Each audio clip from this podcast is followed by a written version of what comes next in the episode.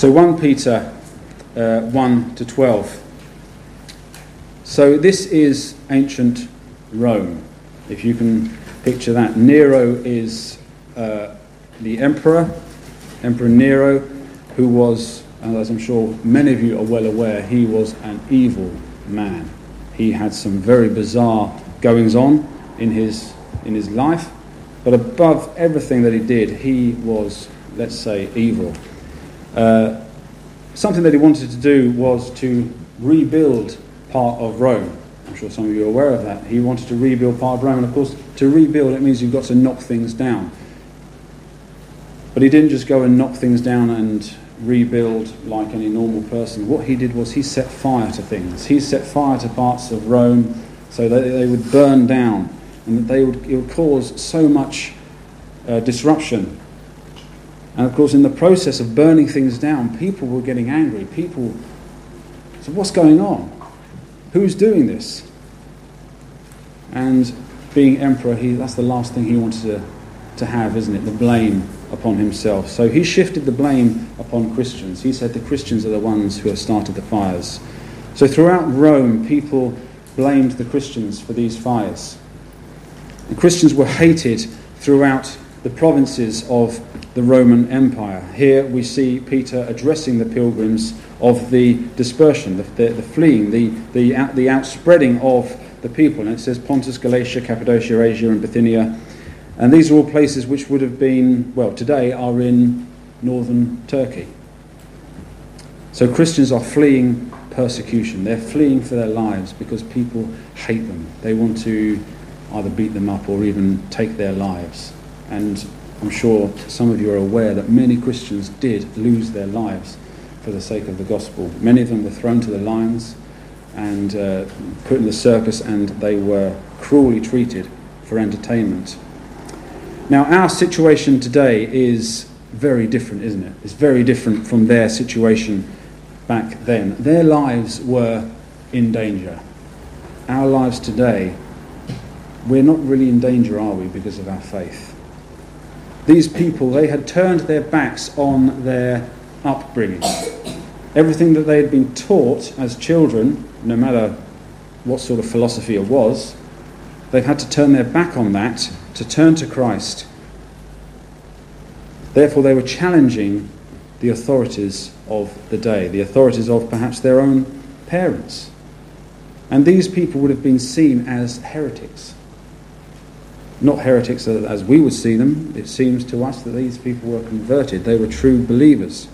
But in the eyes of their philosophical forebears, they were heretics. They've turned away from the so called truth. Now, that's not too dissimilar today, is it really? If we look at the Church of England, the authority uh, in, within, within the church, uh, we see that they're doing things, aren't they, that, that are completely unbiblical, completely wrong, completely, that go completely against the Word of God. And thankfully, there are many churches within the Church of England who are coming out of that. They're, they're removing themselves from it. And of course, they're going to be tarred with that brush, aren't they? They're going to be um, thought of as, well, I'll, I'll, say unbiblical, but unbiblical from the point of view that the, uh, these very liberal churches uh, think of it, but they're not. They're actually trying to be more biblical.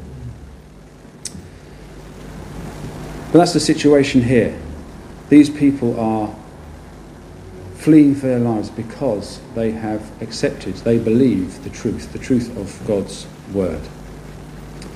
Now, chapter uh, in, in verse 1, we read that Peter is writing to the pilgrims. And at the end of the chapter, not the chapter, sorry, the book, sorry, the letter, um, it actually says Babylon. He's writing from Babylon, but it's actually thought that that's a code name for Rome, uh, because Peter obviously he, he, wants to try and protect himself. He wants to be able to live for so that he can encourage his his brethren. So although it says Babylon, we believe that he is actually writing from Rome to the believers who are spread out. And that's Jew, Jewish believers and Gentile believers who are scattered across today northern Turkey. And Peter writes to them to exhort them, to encourage them in their faith. He encourages them to be faithful, to be faithful to God, to be faithful to the Word of God. Now, this may seem a bit strange, but he encourages them to submit to the authorities where they can.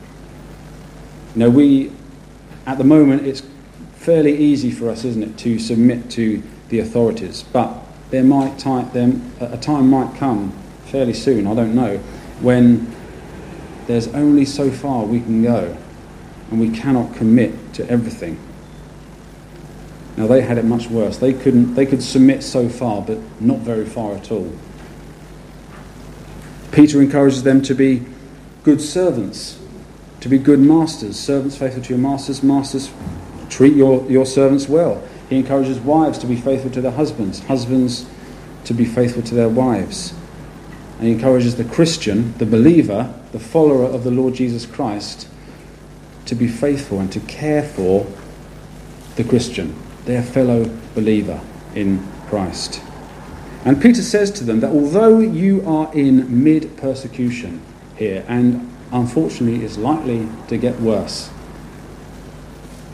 he encourages them to keep on going with Christ, to live for Him, to declare the good news of the gospel to those around, to declare that Christ is risen.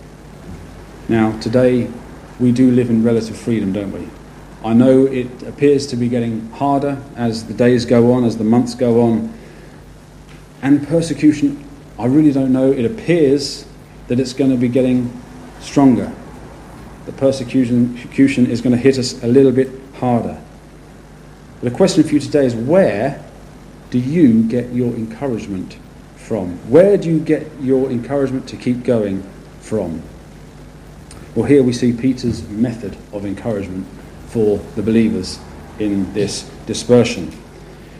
So, Peter's method of encouragement here is to point them to what's beyond. To what's beyond the persecution, but more importantly, actually, to what's beyond this life. And we'll look at that in a few moments. But there is a, a verse here which some of you might struggle with, and I just want to sort of spend a couple of moments really just trying to clarify that. And it's verse 2 where it says, Elect according to the foreknowledge of God the Father. Elect, it means chosen. Now, for some of you who perhaps are not followers of the Lord Jesus Christ, do not get hung up on this word. Don't let this hinder you in any way. If we were to turn to John 3, we would read about a man called Nicodemus. And he comes to the Lord Jesus Christ and he asks him, How can I be saved? And Jesus gives him a bit of an odd reply. He says to him, You must be born again. And then, of course, he questions that well, how can I be born again? How can I enter my mother's womb a second time? That's impossible. But he means to be born again spiritually. Now, let's think about what that means. Some of you perhaps don't really understand or realize what actually happens there. And I'm not saying that I know everything, it's, it's, it's actually a very deep and complex um, subject to be born again. But let's just think for a moment of a baby, a newborn baby. What does a newborn baby do? It cries, doesn't it? And what does it cry for? It wants its mother, it wants milk, it wants feeding. That's what it needs. Now, we, as human beings, are told in God's word that we would not choose God. Of our own accord, we would never choose to follow the Lord Jesus because we don't want to. We are enemies of Him. But if we are born again, that means our desires change.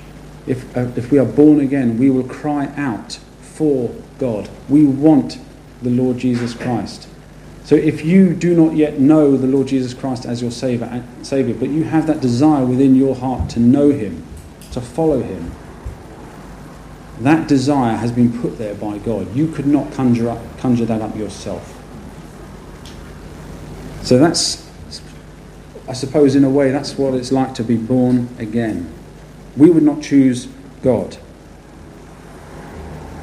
But God chooses us and enables us to then choose him. It says that we love him because he first loved us. And in verse 2, we read that we are, that we are chosen and that our salvation is actually sealed by the sprinkling of the blood of Jesus Christ. It's a comfort to all those who believe in the Lord Jesus Christ. And if you do not believe in him, come to him. Come to him that you may be saved and that you may know these things for yourself.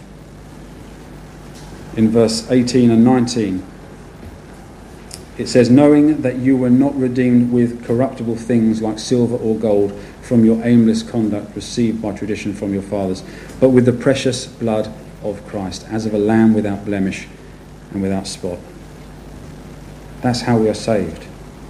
We are saved not with corruptible things, not with things that can perish, things that can be destroyed, but only by the Lord Jesus Christ.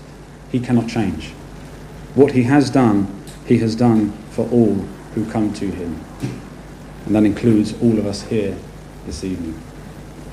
So let's move on then to these verses here from 3 to 12. Now I want to split this into three different headings um, hope, joy, and peace. First of all, then, hope, verses 3 to 5, we read, Blessed be the God and Father of our Lord Jesus Christ, who, according to his abundant mercy, has begotten us again to a living hope through the resurrection of Jesus Christ from the dead. So Peter directs them to what's beyond the grave. It's beyond persecution, but it goes a, a step further, it's beyond the grave. He's telling them to think of your inheritance to think of what God has prepared for you. Now, children have many privileges. We are all, or were all, children at one stage. Some of you still are children. Uh, some of those privilege, privileges, um, like being able to talk to our parents, talk to mum and dad, give them a call uh, whenever we want to. We can seek help, advice from mum and dad. It's not always the best, but as children, we need that, don't we? We need that comfort. Uh, and so often they are willing to drop everything and to come and help. Again, it's not always the best kind of help, but so often just having your parents there can be a great encouragement. And another, another privilege of all children is inheritance. Now, the inheritance, the, our earthly inheritance, that gets passed down to us, doesn't it, at the death of our parents. But the inheritance of a believer, the inheritance of a Christian, a follower of the Lord Jesus Christ, doesn't get passed down at the death of our, our parents. That gets passed to us when, when we die. So when we die and we leave this earth, we receive that inheritance, which is which has been prepared for us. It's guaranteed to us. It's been sealed by the death and the resurrection of Jesus Christ. It says in verse 4 To an inheritance incorruptible and undefiled that does not fade away, reserved for you in heaven. So people, they live in hope, don't they? They live in hope. We all live in hope. We live in hope of tomorrow. We live in the hope of the future, that things perhaps may turn out better. Perhaps if some of you are ill, you may hope that one day you will be cleared of that illness, get the all clear, whatever that illness may be. We, we live in hope to see loved ones, to see our family, to see our friends.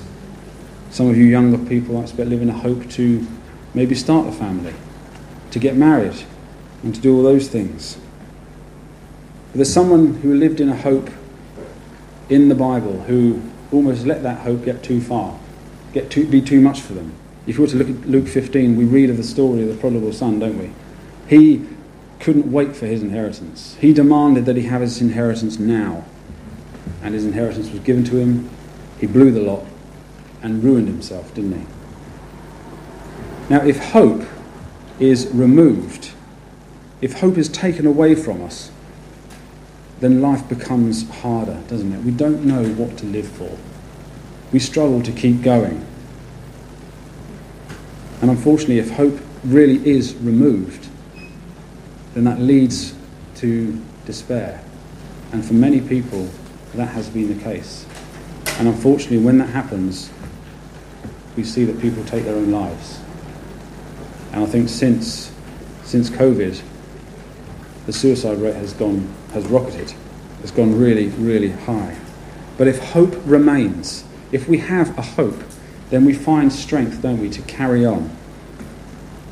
No matter how hard the work may be, we carry on because we know that there'll be a result at the end. We will see something at the end of it.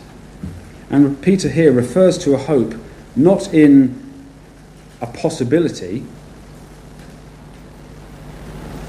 but in something that's guaranteed. He, sp- he speaks of a hope in a fulfillment of a promise to an inheritance incorruptible and undefiled, things which it cannot change in any way. If we think of our own, our earthly inheritance, that's corruptible, isn't it? It can go up, it can go down, and when we do finally get it, a great big chunk's taken off it and given to the government. You know, it's corruptible, but this inheritance is incorruptible. It cannot change. So Peter refers to this hope in a fulfillment of a promise.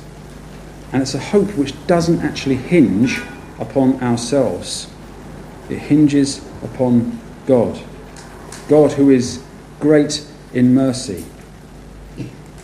And it says in verse 4 reserved in heaven for you.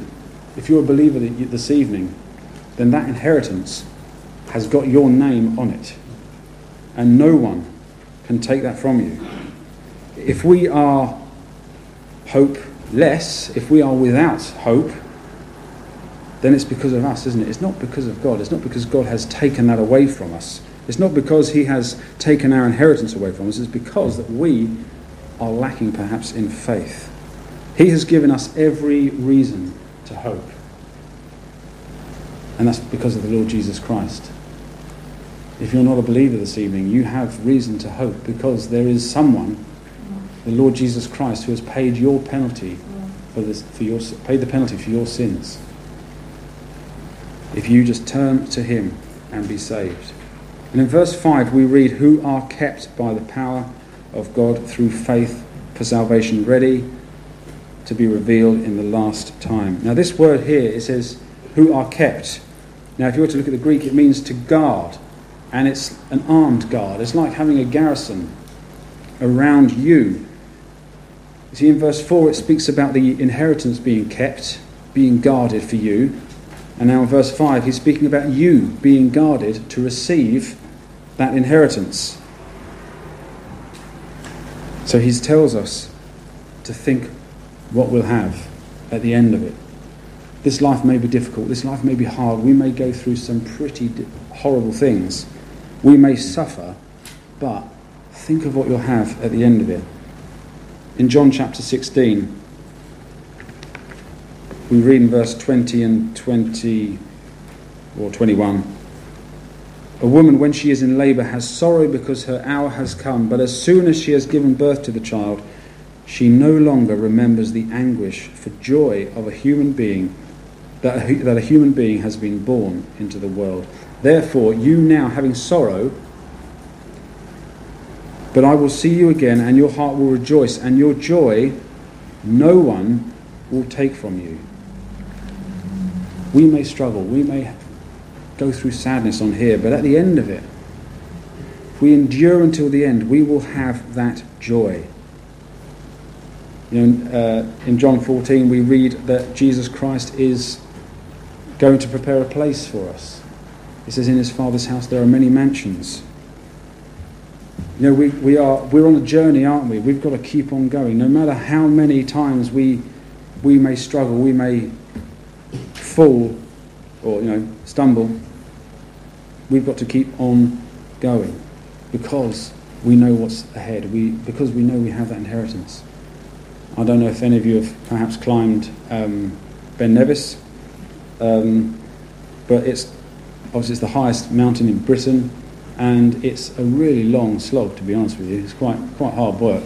And when you think you've got to the top, you realise that, oh, great, it's a false summit. And then you get to the next one, oh, another false summit. And there's quite a few of those on the way up. And, but you keep on going because you know, I've actually probably picked a, a wrong example here, but you get to the top in the hope that you'll see some fantastic views. I've been up it twice and I, you can only see about that far ahead of you. uh, and it was freezing cold. But you know, you keep on going because you ex- you're expecting something at the end. We've got to keep on going. Paul encourages the people here, encourages you and me to keep on going no matter what we go through because we have an inheritance. We have that hope. Our next heading, joy. Surely hope, this hope gives us joy. In verses 6 to 9, in this you greatly rejoice, though now for a little while, if need be, you have been grieved by various trials, that the genuineness of your faith, being much more precious than gold that perishes, though it is tested by fire, may be found to praise, honour, and glory at the revelation of Jesus Christ. We are to rejoice in this hope that God has given us. Even though we may suffer greatly for it, we are to rejoice. In the book of Acts, we read that the disciples they were persecuted for the sake of the gospel. But what did they do? They rejoiced because they were counted worthy to be persecuted for the sake of the gospel. I wonder how many times this evening, you know, you as individuals, you have not spoken to, I don't know, perhaps your neighbour, someone at work, you have not mentioned to them about the Lord Jesus Christ because you are afraid of what they may say or what they may do. You know, we don't like confrontation, do we? But what's the worst that's going to happen in a situation like that? They may laugh at us. They may turn, turn, turn the other way and, and walk away. Okay, they might physically hurt us to, to some degree, but then they'll be in trouble, wouldn't they? But we don't like confrontation. We don't like, we, we don't speak because so often we are scared of what, what may happen.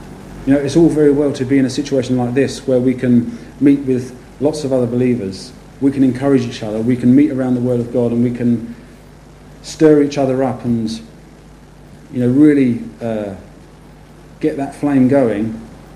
And then at the end of it, we can all think, oh yeah, I'm on fire. I can go out there. I'm going to go out there and I'll and I'll preach and I'll tell them about the Lord Jesus Christ. And we walk out that door and we think, oh yeah, where's all that strength gone? That's happened to me loads of times, and I'm sure that's happened to many of us here.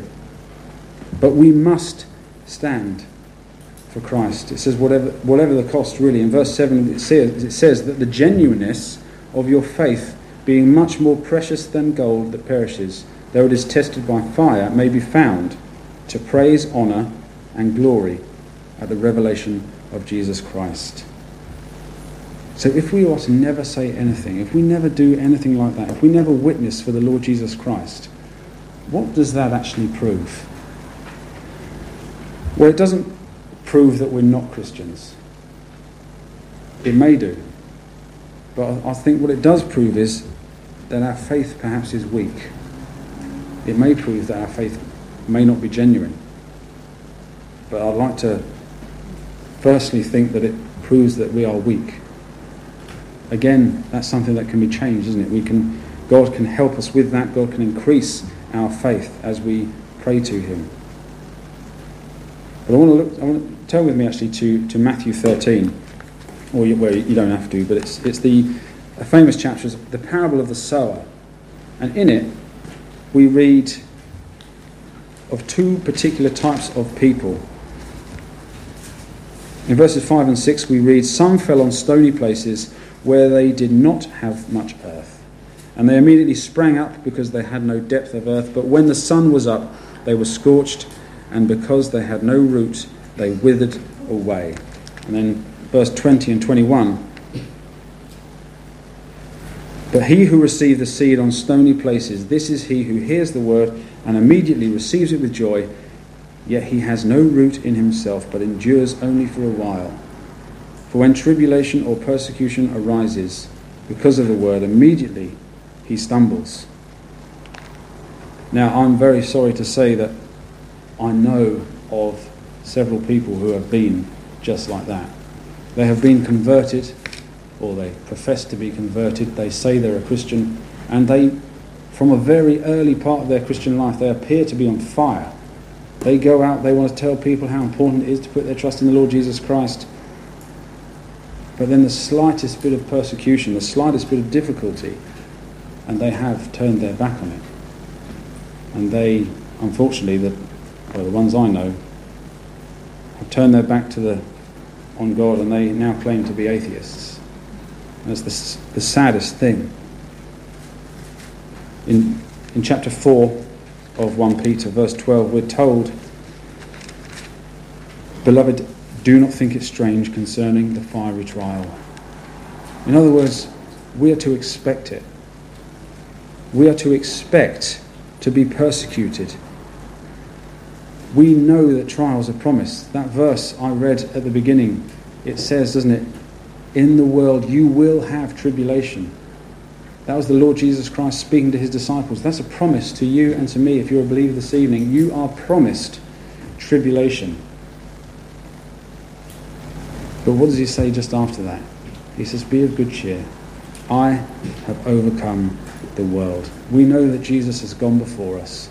We know that he has done everything that is necessary and that he will be there at the very end to welcome us into heaven, to welcome us into glory. So we are to expect difficulties. And try not to worry too much about it. There's a little verse, no, sorry, there's a little word here, actually, I've just said it, in verse 6, which you probably gloss over quite easily. It says, In this you greatly, greatly rejoice, though now for a little while. It's not going to last forever. In fact, it's going to be very short. It will be very, very short when you think of how long eternity is. Persecution will not last forever. At the end of the chapter, we read in verse 24 All flesh is as grass, and all the glory of man as the flower of the grass. The grass withers and its flower falls away, but the word of the Lord endures forever. We all know how grass grows and gets scorched and gets burnt and blows away so quickly. And we have to, you know, mow the lawn every almost every week. You know, it's, it's, it comes and it's gone. Our persecution, in fact, our very lives are like that. Um, I, I don't really know how to describe eternity. I wish I could, but I can't. I've seen someone use a, a really long rope and a, a, tiny little segment at the end has been wrapped up in tape just to show how, how long our, our lives are compared to how long eternity is. You know, surely it's better for us to suffer a little here on earth and spend an eternity with God in heaven. Surely that is much better. But how awful it is to turn your back on Christ so that you may enjoy the pleasures of sin for a season and then suffer for an eternity in hell. Because that's what the Bible tells us. The Bible tells us that there is a place for those who reject Jesus Christ. And it's called hell. And it's a place where God pours out his wrath, pours out his punishment upon everyone who reject his Son. So Peter encourages them to look beyond their trials because soon the Lord Jesus Christ would come. Soon the Lord, Lord Jesus Christ would be there to take them home into glory. Verse 8 says, Whom having not seen you love, though now you do not see him, yet believing you rejoice with joy inexpressible and full of glory. Now, love and trust are, are vital, really, aren't they, in any relationship? If you were to be, if you were to think of a marriage, if they didn't love each other or trust each other, what on earth is going to happen to that marriage? It will fall apart. You would only ever get, ever get married to someone that you love and that you trust. And if we love the Lord Jesus Christ, we must trust Him for everything. Trust Him for the wisdom that we need here on earth. Trust Him for everything that He, that he will give us, all our needs. But of course, we've got to trust Him for what's to come. And surely that will result in joy inexpressible or joy unspeakable. And it says in verse 9, receiving the end of your faith, the outcome of your faith, the salvation of your souls. That's, that's heaven. Speaking of heaven to the believer, deliverance from trials, deliverance from everything, deliverance from a body which aches and groans in pain. Faith in Jesus Christ results in deliverance from all these things. And it also results, really, for us here in a lack of care, really, a lack of care, not for each other or not for things in general, but a lack of care for what we actually go through. It may be difficult, it may be hard, but surely we should be happy to go through those things because we know what there is beyond. So, how often do you think of heaven? I hope you think of heaven often. I hope you think of heaven and talk about heaven. And someone asked this little girl, he said, he said to her, Do you think she's gone to heaven? And she said, No. Because of all the places she spoke about, she never spoke about heaven. You know, she spoke about, I don't know, the Caribbean or Marbella or whatever she went she wanted to go to. Now I'm sure for many of us, you know, we have a bucket list of places that we want to go to. But surely at the top of that list is heaven. Because once you're there, you're there. You will never leave. It's for an eternity. So that hope that we have of heaven gives us this joy, joy unspeakable, joy inexpressible. And if we have those things, surely we can have peace. We can have peace knowing that our salvation relies upon the Lord Jesus Christ. The, verse 10 to 12, it speaks of the greatness of our salvation. Of this salvation, the prophets have inquired and searched carefully who prophesied of the grace that would come to you.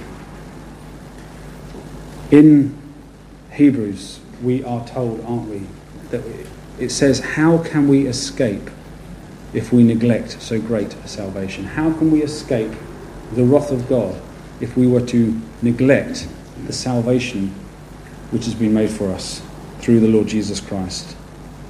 But the fact is, we can't escape if we neglect this salvation. This salvation, as we're told here, is something that was foretold by the prophets. They point, there, there are many things that we read in the Old Testament which point us to the Lord Jesus Christ. And then in the New Testament, we, we read that the disciples preached about the Lord Jesus Christ. In fact, everything in the Bible points to the Lord Jesus Christ. And there are no contradictions. The prophets spoke by uh, the prompting of the Holy Spirit, the disciples spoke by the prompting of the Holy Spirit. And all those prophecies came to pass and they were fulfilled in the Lord Jesus Christ. Jesus Christ has done it all. Everything. Everything that is needed for your salvation and for mine. And He has prepared a place for us in heaven, an inheritance. We can add nothing to it, we can take nothing away. And something which is quite amazing here in verse 12 it says that things which angels desire, desire to look into.